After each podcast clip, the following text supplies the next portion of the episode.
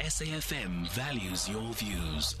Be an active citizen. 10 after 8. Well, so many conversations coming out of what's happened with the BRICS summit this week. One of the big conversations around how China will help us address the energy crisis. I'm talking specifically around load shedding. Also, just yesterday, City Power saying it signed deals with four independent power producers to try and alleviate load shedding in Johannesburg. In the middle of all of this, the political analyst Moeletsi Mbeki suggesting that the ANC government, I think he used might have used the word broke Eskom because it dismantled the established systems and then imposed affirmative action and black economic empowerment. Look, there are lots of different things that happened at Eskom, but it's an important thing that he says. Well, the political analyst Moeletsi Mbeki is with us now. Mr. Mbeki, good morning. Thank you for your time. Uh, morning, Stephen.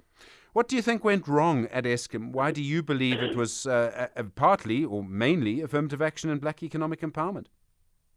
Well, what actually I said uh, in, in that interview was that Eskom and, of course, other state owned enterprises, they have the wrong owner, and the wrong owner has the wrong, ma- has created a management problem for state enterprises. And then the, the issues of affirmative action and so on are part of the management systems of the wrong owner. So that's what I, I, I emphasize was that it's the wrong owner who, who has wrong management systems and who has wrong philosophies like affirmative action and, and, and black economic empowerment. So yes, that's a that's the full context of the story. Okay, so the wrong owner, you mean it shouldn't be owned by government? Yes, I definitely the the the, the, the South African government ha, the, uh, has no experience of owning anything. The people who run the South African government, that is the ANC, uh, they never owned anything before. Uh, of course, we all know the reasons why they never owned anything. It was because of apartheid policies and racial discrimination. But anyway, they never owned anything. So suddenly they woke up on April the 28th, 1994, and they are owning these huge companies which were built up by the uh, by the National Party regime, uh, w- which were Transnet, uh, Eskom, and so on. And of course, they they didn't know where to begin to manage them, and they still don't know where to begin how to manage them, which is why they have collapsed. Surely there would be some people in government, or you could just retain some people to manage them. Would that have been so hard? Or some retain some people to train people to manage them, even? Yes, initially they retained them, but from 2003, if you remember, the, the government passed a law called Black Economic Empowerment Act. And once it passed that Black Economic Empowerment Act, anyone who was not black African in the public sector knew that their days were numbered. So, so they then ha- uh, started to leave. So gradually, uh, the, the, people with the expertise and the experience gradually left, and a few years later, the, the consequences of this started to become manifest. And that is what we are living with now the collapsed state owned enterprises, which are owned by, by the state, which, never, which is run by people who have never run commercial property. At the time, affirmative action I mean, I still agree with affirmative action, but affirmative action then, 2003, around that time, seemed so obvious and so obviously necessary. You pointed to why people hadn't had an experience of running uh, businesses because they'd been racially discriminated against.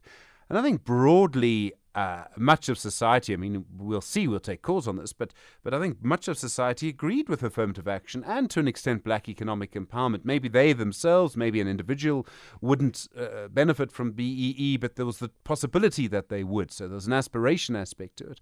And affirmative action, for various reasons, obviously, there was a strong argument. Um, at the time, if you or someone else had said, I don't want affirmative action at Eskom, I can't imagine the fuss there would have been. Yes, you see, the, the thing is, those days, as you rightly point out, the whole country was flying on, on optimism. We, we were in a, a very euphoric state of mind. So policies were adopted, and we only looked at the positive sides of the policies. We never looked at the possible negative outcomes of those policies because we were living in cloud nine, if I can put it that way. You know, huge euphoria. Mandela had just stepped down, Thabo Mbeki had just taken over, uh, and and so on and so forth. And we were we, we had just we had won the Rugby World Cup, mm. we had won the African Soccer Cup of Nations. So South Africa was in a state of euphoria. But we started doing things which in the medium term were going to unravel South Africa. And they have unraveled South Africa. Does race still matter at Eskom now? There's still no uh, group CEO. Uh, the previous group CEO, uh, Andrew de Ruyter, again, a huge fuss when he was appointed as a white man. Um, and I must say, people who I know and respect spoke, spoke, spoke of their distress at how a white person had been appointed to Eskom at the time. Do you think it matters now what race that person is? Well, it, it matters. Otherwise, the government wouldn't have policies of black economic empowerment on, on their legislation. It's precisely because it, it still matters to the government, but it has huge negative consequences on the society of South Africa. But people are afraid to stand up and say, look, cancel this thing. Uh, it may have been a good idea in 2003. It is not. It is destructive 20 years later.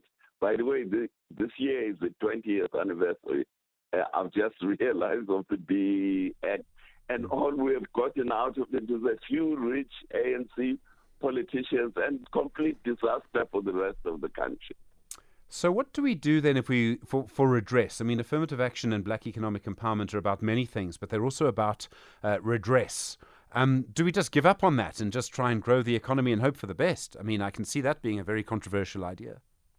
No, no, we we have to encourage our population to get out of the mindset of persecution, the mindset of being victimized, the mindset of being aggrieved. We have to get our population to a constructive mindset, a can do mindset. That is what we have. That's what leadership is required in South Africa, is a can do leadership. Uh, as, as the American guy, Barack Obama, said, yes, we can. That is the mindset we, we need in South Africa, not the ANC's mindset of, oh, I was discriminated against because I'm black for 300 years, and then can I please have uh, some uh, something from the white people? Hmm. There's been a lot of talk, um, Mr. Mbeki, as you will know, about BRICS and uh, relationships with other countries. China is a big part of all of that. From what you've seen with all of the BRICS conversations, do you have any hope that that's going to help us grow our economy? Is it still all about us?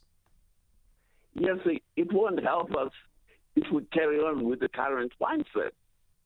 The South African economy has been deindustrializing for the past, I don't know how many years, 20 years. The per capita income of South Africans has been declining since when? Since for the last 10 years. So we are not you know, the growth rate of, of, of the South African economy, the latest figures, is 0.3%. So with an economy that's on its knees and stagnating like our BRICS means nothing. We cannot benefit from it. That's why I'm saying we have to have a new mindset in South Africa of doing and building and instead of crying about our past uh, grievances. Well, Moeletsi Mbeki, thank you very much indeed for your time. Really appreciated the political analyst. Strong views, as you can hear. Interesting views, too. I wonder if they help illuminate the situation for you. Your views on all of that. What do you think? 086 2032.